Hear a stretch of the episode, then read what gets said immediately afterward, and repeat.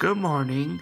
You're listening to Brother Mark at the General Baptist Church, God's House of Prayer. Return with me this morning in the scriptures of Genesis. I'd like us to go back to the 15th chapter. Looking in the fifth verse as we see God speak to Abraham.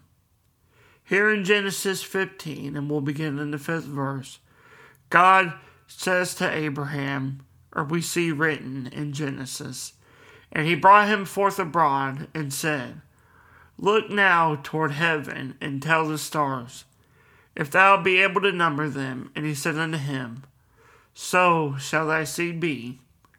And he believed in the Lord, and he counted it to him for righteousness.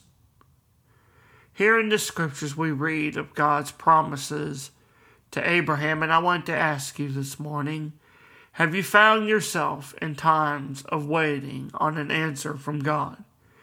Did it seem incredibly difficult, or was it hard to believe that an answer would come from God at all? We have all found ourselves in the midst of circumstances like these. We have even been through times or seasons of waiting for the answer and promise of God. And this is what we see here in Genesis as we see the man called Abraham, who God has called out from his homeland to go into a new country. We spoke of him in a previous devotion about his faith and how it was counted for righteousness, but in this devotion, I want us to return to the text to look further into the verse to see uh, what it is that Abraham, Abraham had so much faith that led to it be counting as righteousness. In this fifth verse, God brings Abraham forth in the plain and tells him to look up to the heavens, see the stars, and count them. God tells Abraham that if he is able to number all the stars of heaven, so will be the number of his descendants. What an amazing uh, statement of promise this is from God. This is quite an amazing statement indeed. It is a promise that we can believe was quite unimaginable to the mind of Abraham and would be to us today as well.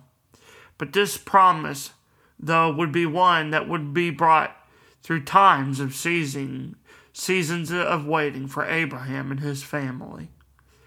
During his entire lifetime, he only saw a portion of the promise fulfilled.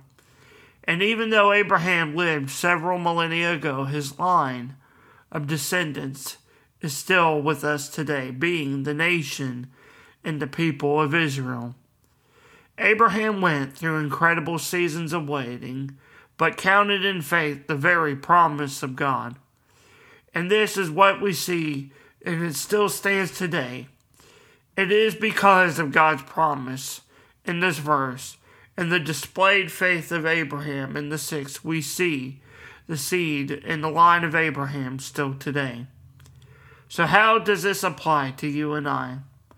Being a part of the church of God and faith in Christ, we have been made heirs according to the same promises that are given to Abraham.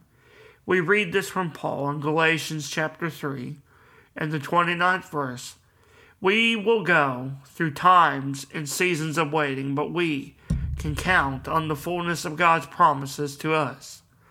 There will come a time when we shall see, just as Abraham will see as well, the complete fulfillment of God's promise, all of his promises, rather, to his blessed people.